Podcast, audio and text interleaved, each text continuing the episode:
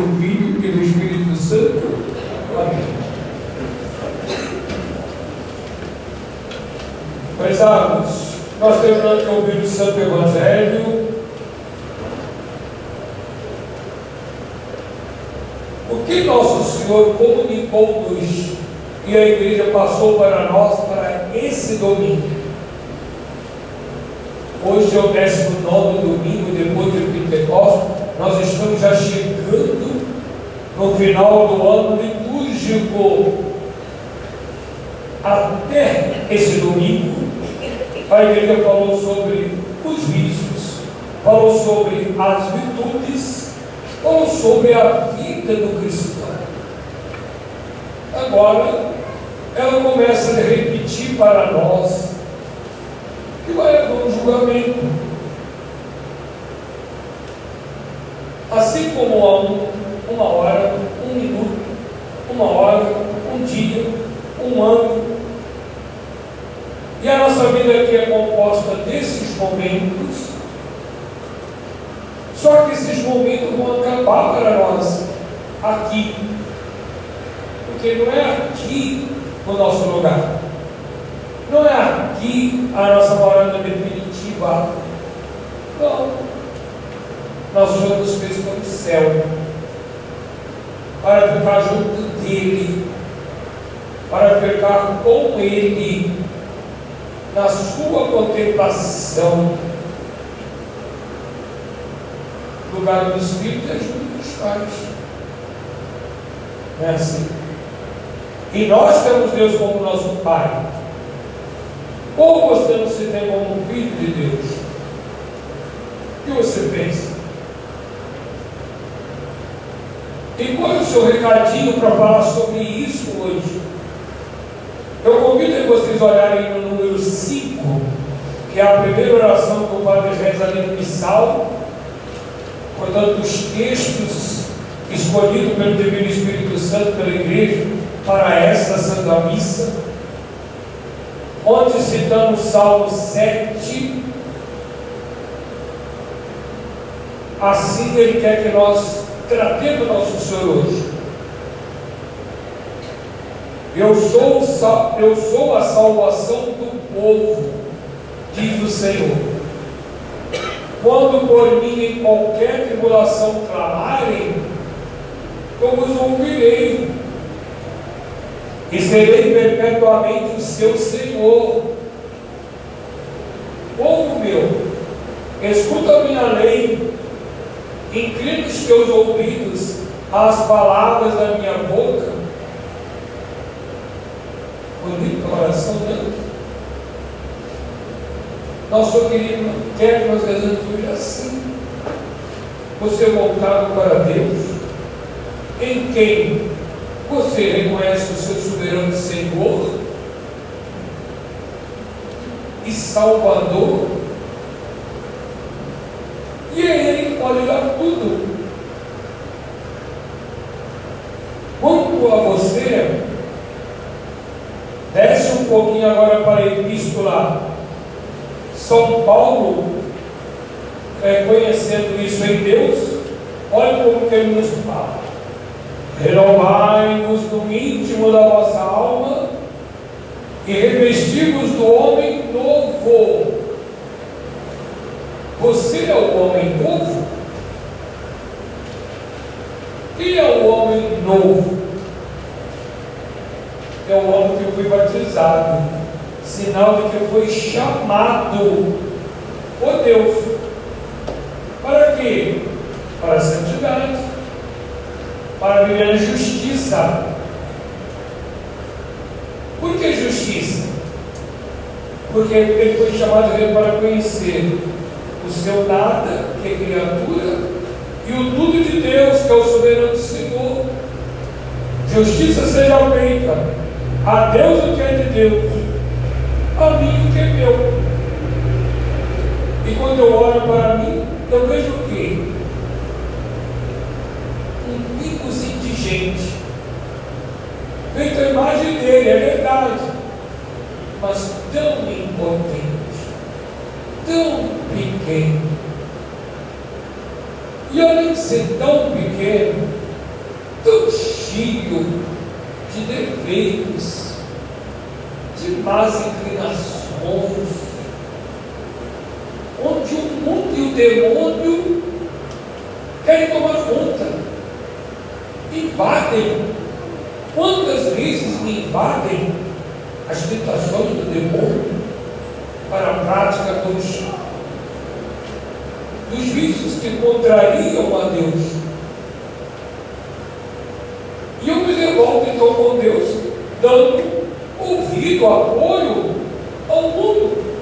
E lá no fundo do demônio, quantas pessoas mal intencionadas, eu fico ali atendendo essas pessoas,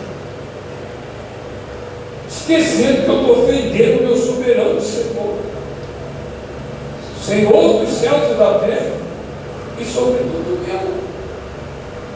A vida que eu tenho é Ele, Ele que é o dono da minha vida. Por isso nós não sabemos se eu vou viver até amanhã. Quem sabe? Isso não te fala nada? Isso não está dizendo para você que você não tem vida própria, nesse sentido de que eu não sou dono da minha vida?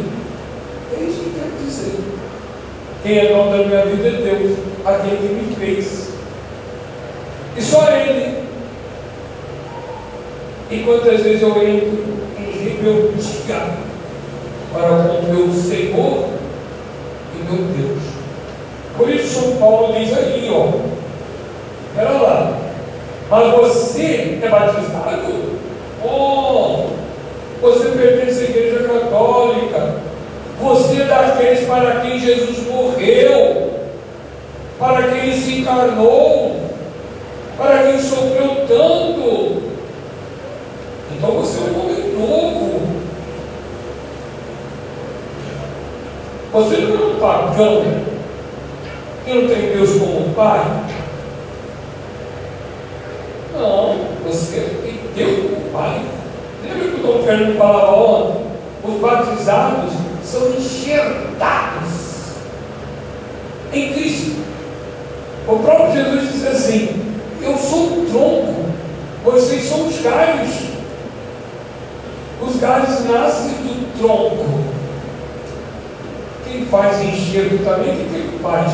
Ele faz um tipo de planta para viver com a seiva de outro tronco e não do seu próprio. Então eu vou dizer que a laranja foi enxertada no limão. Vai sair o quê? E vice-versa. Mas não é enxerto só de limão, tem tantos enxertos. A verdade é que todo enxerto deixa a vida própria para viver a vida, a seiva que dá justamente essa existência, daqui onde foi enxertado. Quando nós fomos batizados, nós fomos enxertados em Cristo. Por isso que você é um novo homem. Você ensinou o homem, você traz Cristo em você. Você foi enxertado nele. A sua vida tem que ser a vida de Cristo. A seiva é a de Cristo. Qual é a vida de Cristo? O estado de graça. A amizade com o Pai. Não sou eu que vivo, mas é o Pai que vive em mim. Por isso São Paulo, com muita razão, ele vai dizer, quem já leu São Paulo nas epístolas, não sou eu que vivo, mas é Cristo que vive em mim. É Cristo. Por quê? Porque eu faço a vontade de Cristo. Eu vivo a lei de Cristo, a doutrina de Cristo. Nem toda preocupação da igreja é ensinar para os fiéis. Qual é a doutrina de Cristo? Quem é Cristo? E quando é que eu vivo Cristo? E aqueles que não querem atender a igreja? São hereges, são cismáticos, porque eles querem viver, mas não a vida de Cristo. Não a doutrina de Cristo. Não os ensinamentos de Cristo. Não querem. E por isso não vivem. que Deus não obriga ninguém. Você é livre, meu irmão, minha irmã. São livres. Jamais eu tenho que estar aqui. Ah, se eu não for, eu vou para o inferno. Se eu não for a missa domingo, o padre vai dizer, o fulano vai chamar a atenção. Faça isso, pelo amor de Deus. Eu tenho que estar aqui porque eu vejo a minha necessidade de pertencer a essa igreja onde tem um culto. O mais puro, o mais poderoso, o mais transformante, que é a Santa Missa, onde eu adoro com Cristo, eu agradeço com Cristo, em Cristo, onde eu peço com Cristo, onde eu sou perdoado por Cristo. Então eu posso ter essa convicção. Eu tenho que viver essa convicção. Isso é uma parte da minha alma, me traz uma tranquilidade. Eu vou viver para nosso Senhor, na missão que foi me dada, na missão que eu abracei. Solteiro, casado, solteirão, viúvo, rico, pobre, né? Lenhador ou presidente da república, isso, varredor de rua ou trabalhando nos maiores gabinetes. Para Deus, eu sou totalmente diferente. Não me torna nem mais nem menos. À medida que eu andar é unido ao nosso Senhor pelos caras de graça, eu sou poderoso. Por isso São Paulo disse, né? Quando eu não vejo para mim, mas eu faço a vontade de Deus, aí eu sou poderoso. Quando eu não sou nada, é que eu sou tudo. Por quê? Quando eu reconheço que eu não sou nada, é porque eu confio naquele que pode tudo. E deixa Deus me levar conforme a vontade dele. Ele ainda admite que ele ainda, ainda me admite ter vontades, desde que não me ofenda, né? Ah, como é bom Deus. Então São Paulo fala assim que, como homem novos que nós somos, né? Ele diz assim,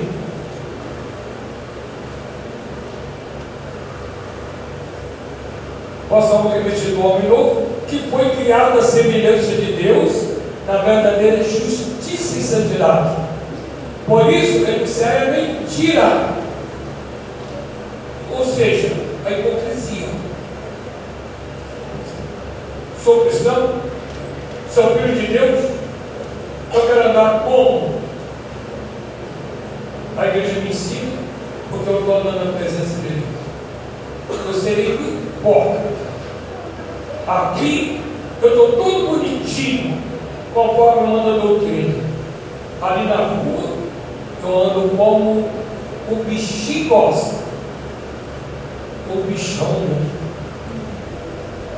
eu ando conforme o demônio gosta. Horrível. Esse cara é um mentiroso. Esse cara é hipócrita. Esse camarada é fingido. Não, mas nós temos que ser bichão. Em todo parte que eu vou, eu fui batizado. Então eu vou, eu sou filho de Deus. Eu sou o homem novo. Homem novo. Ou seja, na igreja, na esposa de Cristo, eu nasci dessa esposa, nasci da igreja, da união com Cristo, com a humanidade, então da redenção. Essa é a nova família. Antes era a família criada por Deus, agora é a família remida por Deus. Eu sou dessa. Lá abundou a graça, o amor de Deus. Aqui superabundou. Dobrou, olha, né? Infinitamente o seu amor para todos nós. E São Paulo fala: não deis lugar ao demônio. E deu um, um exemplo. Aquele que foi dado. E outros falaram, novo mandamento. aquele que matava, aquele que vivia no pecado, e não pegou mais. Você não mudou? Você não está levando uma vida nova? Você não está levando uma vida de fidelidade ao nosso Senhor? Você pode ser tentado, pode ser impensado de todo lado, mas lembra, lembra-te que você pertence a Deus, e se você pedir, Ele te dá as graças. E se tem medo, vivendo num mundo imundo como nós vivemos, nós temos a graça de Deus, coisa que muita gente não tem. Por isso, coitados, caem, servem ao mundo, servem aos vícios, vivem das patifarias, né? Vivem nos vícios, vivem na imoralidade. Não tem nem distinção mais do que é pecado, do que não é. Eles não têm conhecimento de nada, a ponto de chegar com a Pilatos, né? Foi até melhor do que o imperador dizia para Jesus. Jesus colocou ele em verdade, e ele diz assim: o que é a verdade? O imperador não sabia o que era a verdade. Será que eu não estou como esse homem, não? Eu não sei o que é verdade. Será que eu sei o que é pecado? Então eu preciso de me doutrinar, me esclarecer, buscar essa verdade. Porque se eu agir errado, uma vez que eu me convenço agora de ser de Deus, de ter Cristo em mim, eu tenho que levar a vida de Deus, a vida do estado de graça. E agora, então, a gente chega aí no Evangelho, uma vez já agora sabendo o que, que nosso Senhor quer fazer, falar para nós, vai ser fácil a gente entender a parábola que Jesus contou, né? Jesus contou uma parábola que era para aplicar aos judeus. Jesus falava para os judeus, está aí no Evangelho, príncipes dos sacerdotes e fariseus, está escrito aí, foram ouvir Jesus. Jesus foi falar com eles falando parábola. O que Jesus falou com eles? Jorge, vou dar um exemplo para vocês. Um rei quis fazer um banquete para celebrar as bodas do seu filho. Na Sagrada Escritura fala mais uma vez a respeito de bodas, dá a impressão que as bodas sempre foram aquelas festas maiores da sociedade, tanto judaico como fora, né? E até nós até hoje, quando se fala de uma festa de casamento, né? Um dos convidados prediletos, que não pode ser esquecidos, né? Como os amigos, e todo mundo encara ali como um momento único. A maçona do mundo era essa mesma lá no tempo de Jesus. E Jesus então falava com esses príncipes, os sacerdotes e fariseus. Um rei, quem? Deus, quis fazer um banquete para celebrar as bodas do seu filho. Que que é isso? A nova vida. Quando o seu filho, Jesus veio à terra, Jesus preparava para ensinar para eles por que ele veio, por que ele daria para você viver a vida dele, com a alegria dele, fazendo a vontade do Pai. Foi isso que ele queria falar para você, para mim, para todo mundo. É uma ofensa, pesada, para quem ama nosso Senhor, é assistência à Santa Missa, é comungar aqui, ó, aonde não há diferença de ninguém. Nós somos um, nós somos irmãos, sem exceção de ninguém. É o grande banquete do povo de Deus, é a Santa Missa, é a Santa Missa.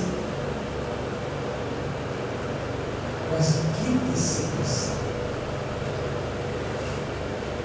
Esse rei preparou a boda, as bodas, ali a festa, aquele banquete, Quando chama seus amigos, deram jovens. Quem eram os maiores amigos de Jesus? Que deveria ser o Salvador? Quem? Os judeus, que eram o povo de Deus, que esperavam por Messias. Nem quiseram saber. Não vieram, mas eu já tinha ali matado os cevados, os bolos, o churrasco já estava pronto, estava tudo preparado já. O rei diz assim: olha, aqueles que foram convidados não são dignos desse banquete, ou seja, os judeus. Vocês vão me chamar mais uma vez então, para dizer que eu insisto. Diga para eles: olha, os animais estão mortos, os cevados, está tudo preparado, mesmo, vai estragar isso tudo. Não deram atenção. E por uma segunda e uma terceira vez, uns foram para o campo, outros para os seus negócios. E o pior, ainda teve um grupo que ficou até nervoso e matou os secretários, os servos do rei. Horrível. Ah, é? Não precisa de vocês terem feito tanto mal. Se revoltado contra o rei, eu vou mostrar para vocês. Exército, general, vai lá. Acaba com aquela cidade lá. Pronto. É isso que eles querem? Vai. E depois voltou para os outros servos e disse: olha, como vocês viram, os que foram convidados não foram dignos de vir aqui. Agora vocês falam o seguinte: vocês saem pelas ruas e convidam todo mundo que vocês encontrarem, bons e maus. Não fico fazendo exceção, não. Todo mundo. E venham. Ora, o que que ele não esperava? Ele riu. O seu salão repleno de pessoas. A alegria dele estava nisso. Para mostrar seu filho. A alegria que ele tinha de agora o seu filho sucedeu com todo o poder que ele tinha.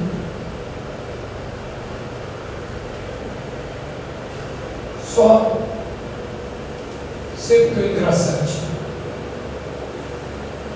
Ele chegou a preparar tudo, inclusive as roupas, né? A veste. Quando é o anjo dele? E tem noivo que prepara umas roupas extravagantes, que é melhor que o salão de baile do que vir para a igreja, né? Mas enfim, lá também já tinha isso. O próprio Jesus ficou tanto bravo, falou que tinha uma roupa nupcial. E um simplesmente não obedeceu e entrou lá sem ter a roupa, sem colocar a roupa nupcial. O rei foi para ver a multidão e se mostrar a todos, sobretudo aqueles que não conheciam. Que nem o conhecia, mas viu lá logo de cara um que estava sem a veste nupcial. Ei, como assim? Você entrou aqui, não tendo a veste nupcial? Agora ficou quietinho. O rei é menor. Segurança, vem cá. Marra as mãos e os pés desse cara aqui e põe lá no gênero lá. Lá vai haver choro e ranger de dentes. Leva para lá. Ele não obedeceu. Se nosso Senhor contou essa parábola para nos ensinar, verdade? Então, duas falhas que nós podemos cometer com homens novos. Primeiro, nosso Senhor convida uma vez, duas, três. Nosso Senhor te dá tantas oportunidades. Nosso Senhor te dá tantas graças e você sempre longe de nosso Senhor, sempre distante, sem querer fazer média entre a doutrina de nosso Senhor e a doutrina do mundo. chegando ao ponto de, entre Deus e os meus bens, ah, vou cuidar dos meus bens, vou para a casa de campo, vou para os meus negócios, depois eu vejo isso do meu amigo aí, né? Depois eu vejo esse negócio de igreja. Eu estou muito novo para pensar em morte. Barba é para a hora da morte, é para batizar, casar e na hora da morte. É só para isso que é a igreja, só para isso que é barba. É isso que é noção. Não precisa mais não. Eles fazem exatamente isso. Eles encontram. Ah, só poderia fazer encomendação aqui do meu amigo, do meu filho, do meu pai, da minha mãe. Não te conheço não, pai. Pois é, pai. Só podia me dar uma bênção. O que vai adiantar, verdade? O que vai adiantar o padre me fazer dar a bênção e fazer as orações do defunto já fechado dentro do cachorro? Um ano sem enterrar. O quarto, para não ser deseducado, porque a pessoa não sabe de nada, aí vai lá e pode fazer uma coisa errada. Muito errado. Às vezes a pessoa nunca foi na igreja. E quem sabe, às vezes morreu até no pecado. Mas na hora, na hora dessa, percebe quem queria a pessoa. Quem é essa pessoa, se ele vivia assim, se ele vivia assim, já morreu, não tem jeito de consertar. O padre vai fazer o quê? Nada. E a gente fica nessa ignorância. E às vezes colocando o sacramento, é a expressão de Nosso Senhor, a expressão de Deus, colocando pedras preciosas na boca de cachorro, na boca de porco, no focinho de porco. Não é assim que Jesus falou? É. Mas já Jesus falar isso, esse padre vai ser morto na mesma hora. Foi o que Jesus falou. Dá sacramentos para quem não quer mudar de vida. É colocar pedra preciosa no focinho de porco, que põe aquele focinho em qualquer mão estragada. Não é isso? É, pessoal. É assim. E o mundo está caminhando nesses passos para o paganismo. Abandona Deus e vai. Por isso não atende Nosso Senhor no primeiro chamado, não atende o segundo, não atende no terceiro. E tem uns que até se revolta. Esse padre está me marcando. Esse padre, tudo que eu peço, eu não posso. Também com esse padre aí eu não faço nada. Eu vou procurar outro padre para conversar. Esse aí é enjoado. Esse aí já é ultrapassado. Esse daí é quadrado. É assim, vai. Eu tenho metade. Estou? Mas é assim. E aí, gente, gente, que eu sequei o bico dele. O umbigo dele falou assim, né? Aquela menina assanhada. Pode ser o umbigo dela, lá quando nasceu. E hoje é que se contar. Foi ele que ensinou. Horrível, horrível.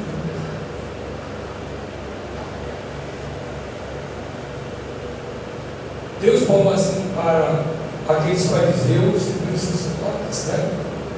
Porque os judeus não aceitaram a ele com a sua doutrina. Aí São Paulo puxa até nós, porque hoje a igreja não está pregando para judeu apenas. A igreja está pregando para o mundo, para nós. Então eu tenho que olhar eu. Eu tenho que olhar nós. Eu tenho que olhar a minha paróquia. E a paróquia tem que se olhar. Você nunca recebeu a graça de Nosso Senhor? Fala para mim. Você cresceu na vida espiritual? Você tem tranquilidade na vida cristã que você está vivendo? Você vive alegre, satisfeito, obedecendo a lei de nosso Senhor? Você está pronto para o banquete eucarístico? Todas as vezes que você assiste a Santa Missa, você pode comungar. Você está fazendo a vontade de Deus? Você está vivendo a vontade de Deus? Que banquete lindo! Que banquete gostoso! E é exatamente a véspera oficial. Porque é essa véspera oficial que Deus exigiu lá e Ele exigiu hoje. É o estado de graça do amor. Porque se eu conheço a doutrina, eu preciso viver essa doutrina. E a véspera oficial é a minha consciência com Deus. Deus pode me levar agora. Tem certeza que eu vou para o céu, certeza moral, claro, porque na minha consciência eu não estou vivendo pecado mortal. Ou pronto, pesado. Cada momento é um momento novo, sim, é de alegria, porque eu vivo a vontade de Deus, eu vivo o estado de graça, eu tenho alegria enorme, as minhas amizades, tudo sadio. Eu não aproveito as amizades, os lugares, as casas, né? Os encontros, para entrar numa perversidade, né? De conversas todas atravessadas, de piadas, de aproximações, de toques, de tudo imundíssimo, que a soberba, que a avareza, que a luxúria, que a sensualidade me excita. Não, eu tenho vocês a minha amizade diante de Deus. O meu convívio é na presença de Deus. Deus pode me levar agora. Aonde eu estou? Numa festa de casamento. Posso levar? Estou aqui vivendo na presença de Deus.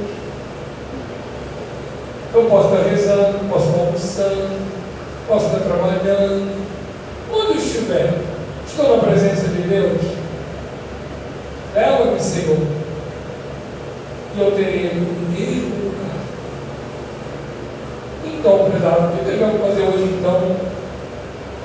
Diante dessa doutrina de Nosso Senhor, diante dos seus conselhos, diante da seu, do seu ensinamento, voltar para Ele e pedir: Senhor, dai-me essa veste nupcial que o Senhor exigiu para o banquete do seu filho.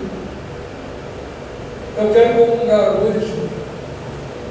Eu quero viver em comunhão. Eu quero viver dessa seiva divina. Dai-me, Jesus.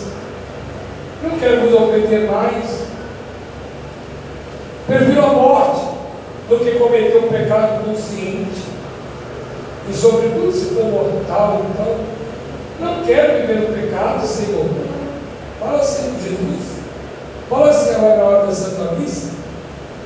E não existirá coisa mais linda, mais velha, mais santa, mais alegre, mais feliz do que esse estado de vida, uma vez que você confere a sua vida com a vida de Jesus.